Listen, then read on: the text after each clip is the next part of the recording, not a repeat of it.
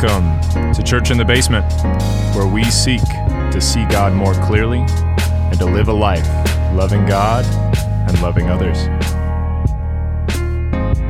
Well, hello, everyone. It is so good to be back in action. I know we've taken a little bit of a hiatus, about two weeks. And the reason for that is I moved. I have been recording these in my closet. I know it's called Church in the Basement, but I've been recording in the closet.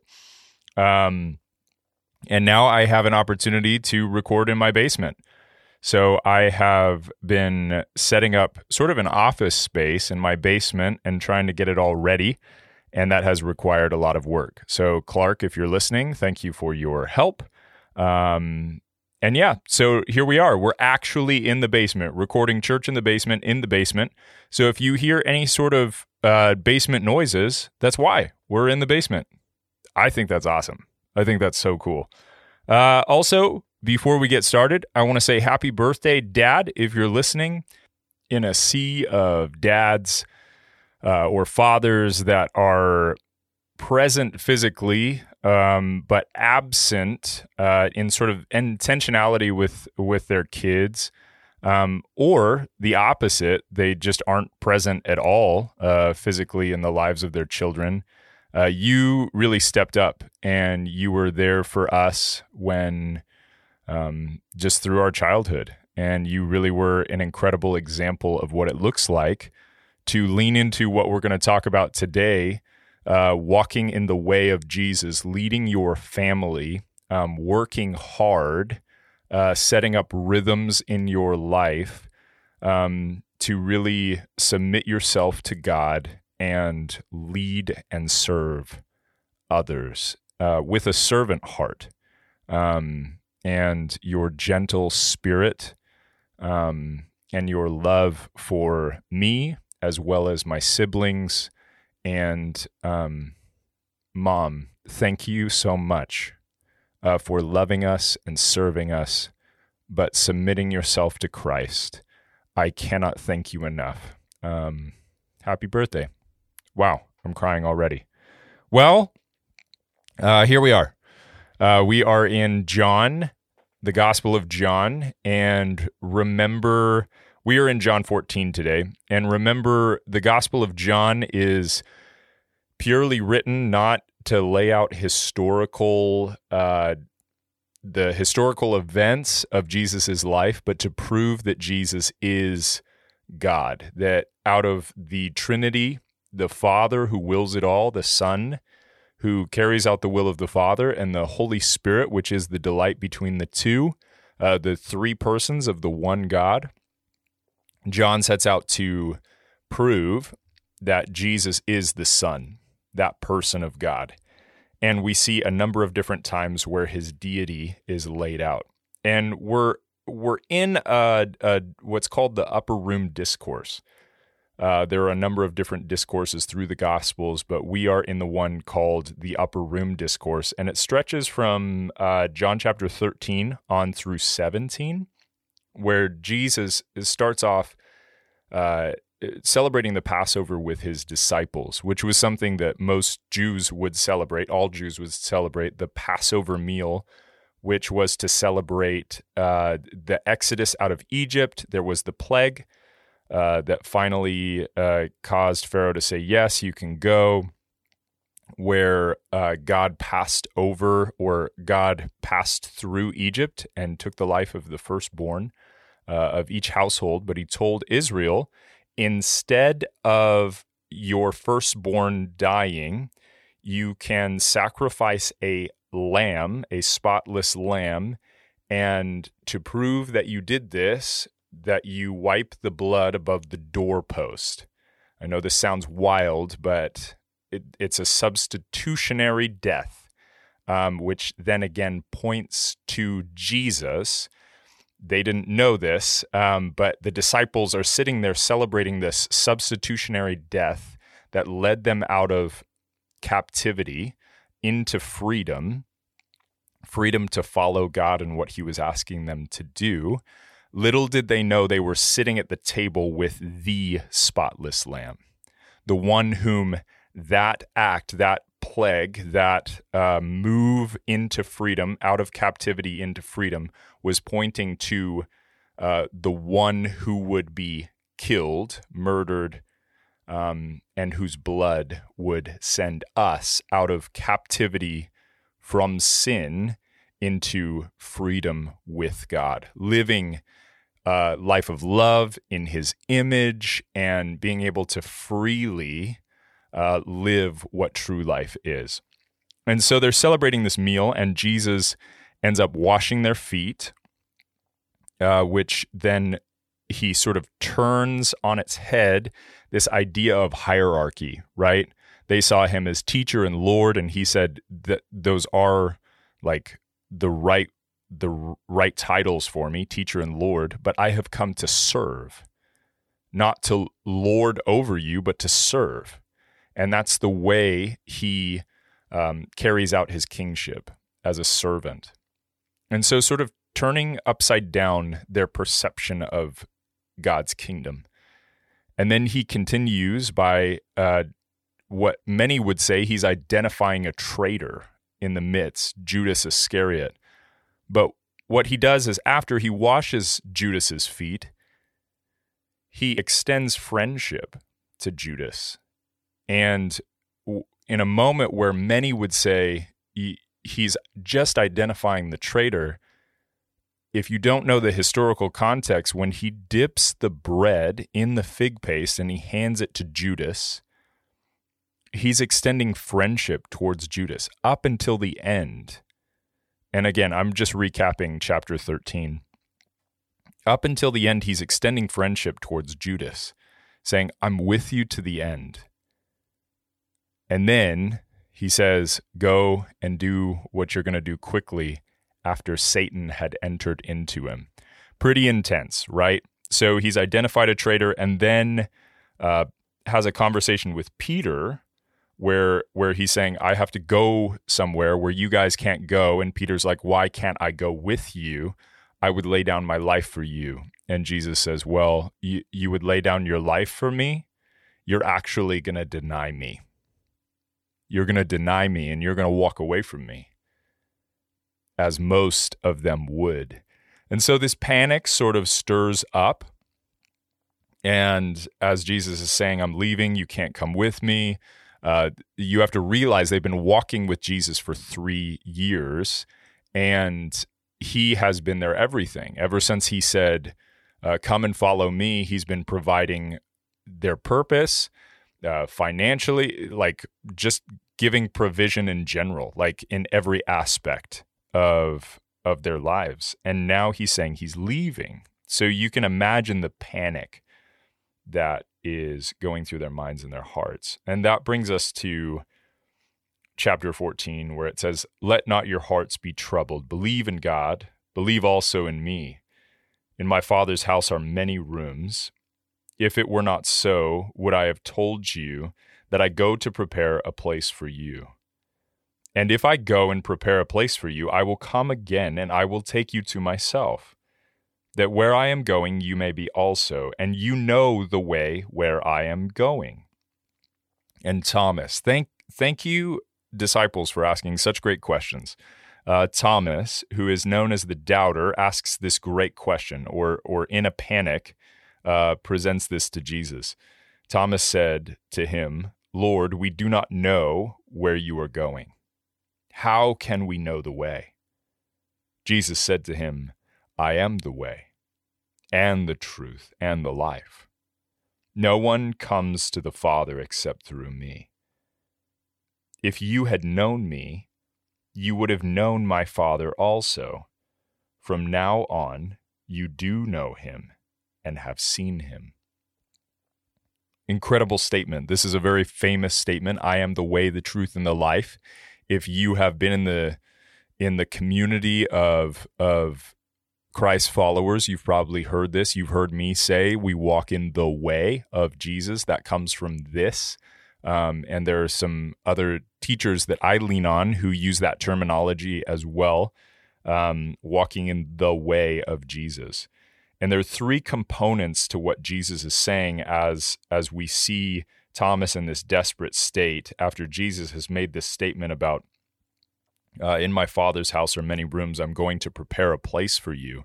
Which, again, to clarify, this isn't, maybe you've heard the terminology or it says in your Bible, there's these mansions, and you've heard this idea that there are all these mansions uh, in the new heaven and the new earth. But it says, My Father's house has many rooms. So it's a big, big house. Yeah, just like the song. Uh, a big house with many rooms where we would dwell together with God. Because again, God is the focal point. It's not the mansion that you get to live in, it's not the eternal fishing pond that you get to fish out of. It's God, and God is the wonderful part of eternity. That's the prize. He is the prize. But as Thomas is is panicking about the way I don't know the way. Where is the way? Jesus, you have to explain to us. You're saying you know the way.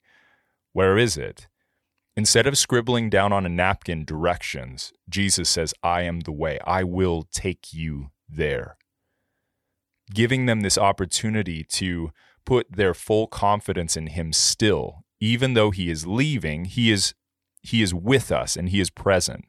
And we're going to see in in a little bit, we're going to see that he's talking about leaving his very spirit. Again, Father, the Father who wills it all, the Son who carries out the will of the Father, and the Spirit that is the delight between the two. He's going to leave his spirit behind to show the way, to give the directions.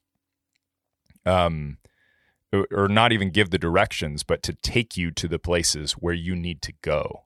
That there are no directions involved. It just requires leaning in and knowing who is taking you there. Um, and so over the next few weeks, I am going to lean into these three components. We have the way and the truth and the life. And so today I'd, I'd like to talk about the way.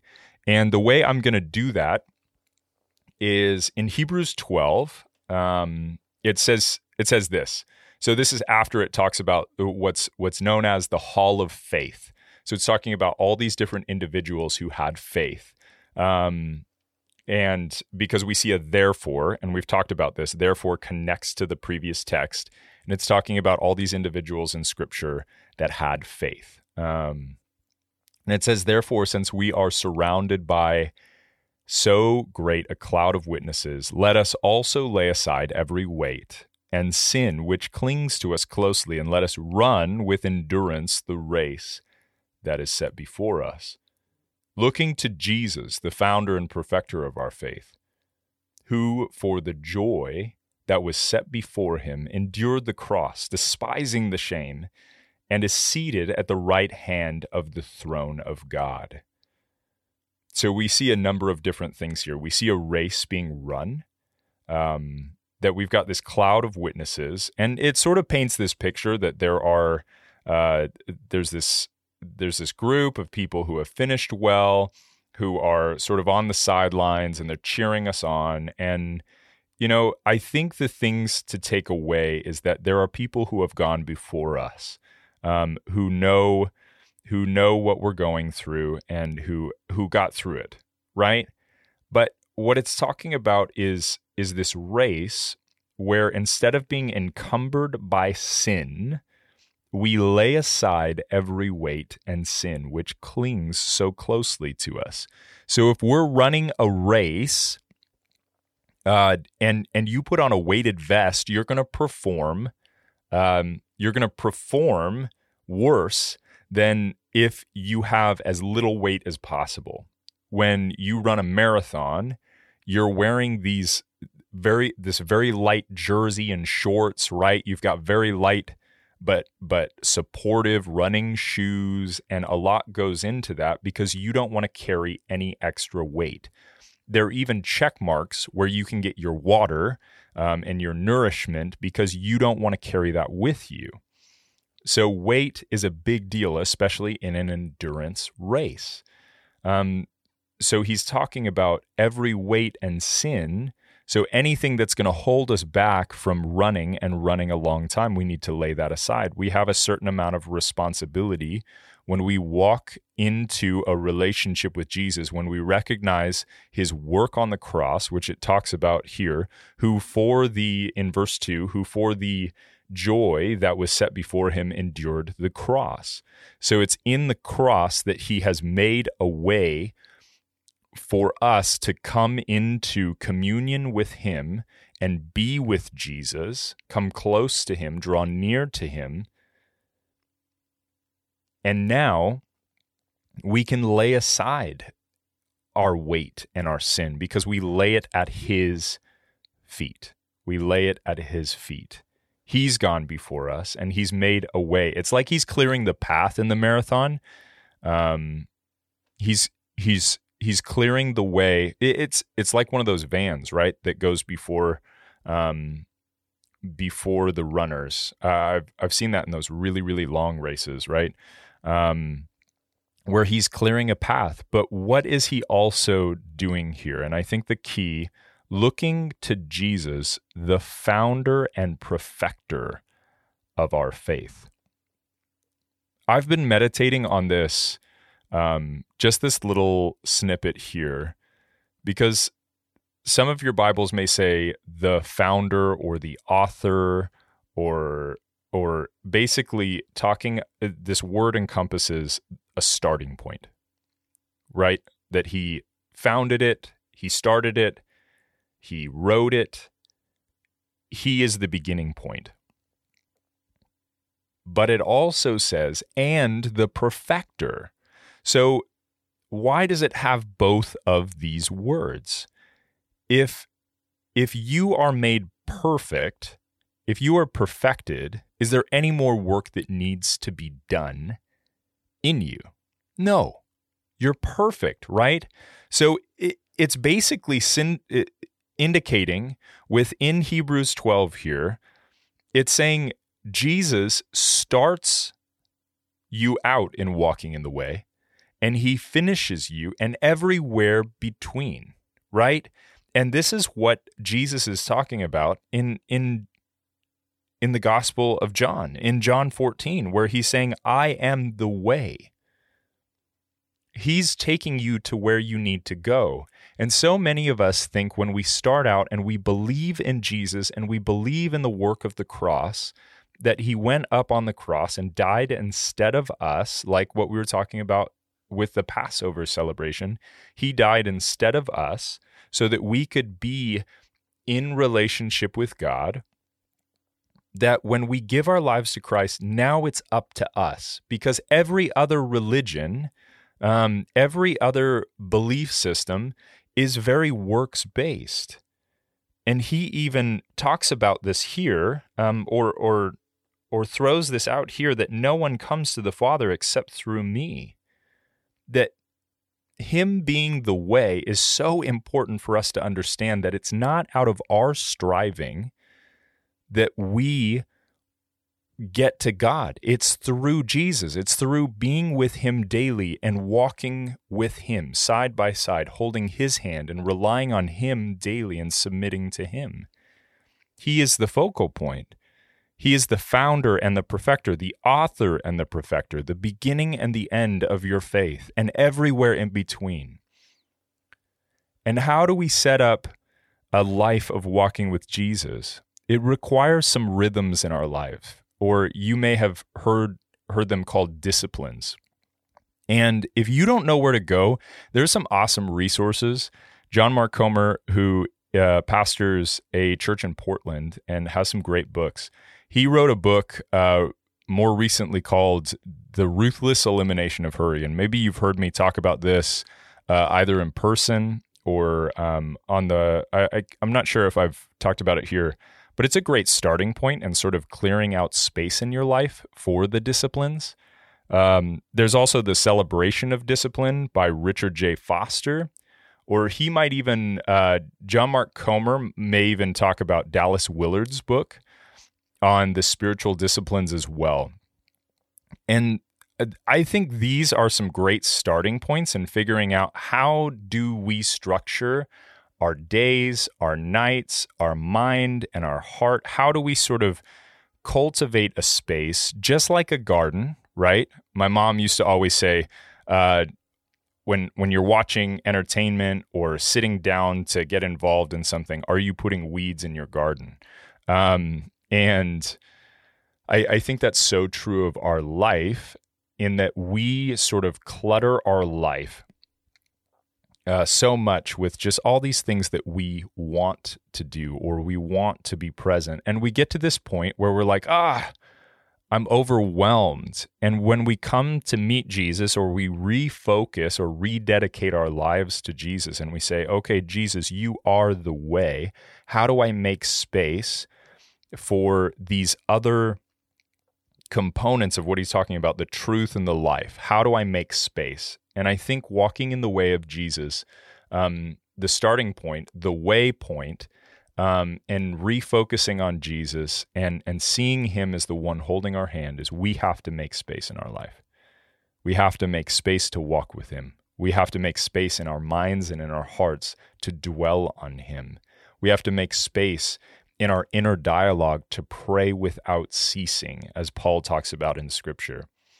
And so I would encourage you if you are struggling with this and maybe have a hard time uh, bringing in uh, the spiritual disciplines, is what they're called, um, or maybe you don't even know what those are.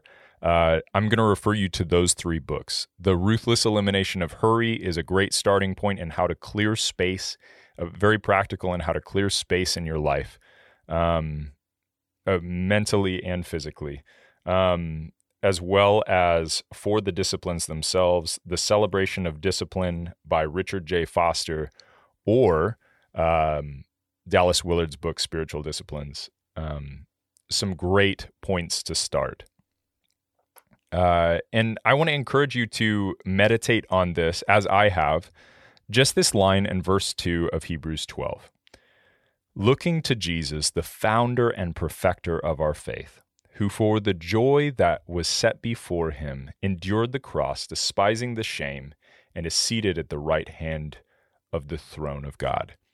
His spirit dwells inside of each and every person who has said yes to Jesus, who has said, Yes, I recognize your sacrifice on the cross. I need your help. When we cry out for his help and we submit our lives to him instead of trying to control it ourselves, he sends a helper and it's the Holy Spirit. So, would you rely on Him as the author and the perfecter, as the beginning and the end of your faith, and everywhere in between? Would you trust in Jesus and meditate on the scripture, framing our hearts and our minds to walk in the way of Jesus? Let this be your encouragement for this week. I love you guys, and I can't wait to talk to you again next week. Have a good one.